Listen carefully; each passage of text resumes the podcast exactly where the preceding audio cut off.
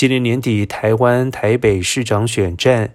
蓝绿阵营分别由立委蒋万安和卫福部前部长陈时中出马，对上现任市长柯文哲力挺的副市长黄珊珊。而根据联合报系最新的选情调查发现，蒋万安获得两成八选民支持，两成六青睐陈时中。二成五属意黄珊珊，不过有三成二的选民看好陈时中赢面比较大，声势高于蒋万安的二成六以及黄珊珊的一成五。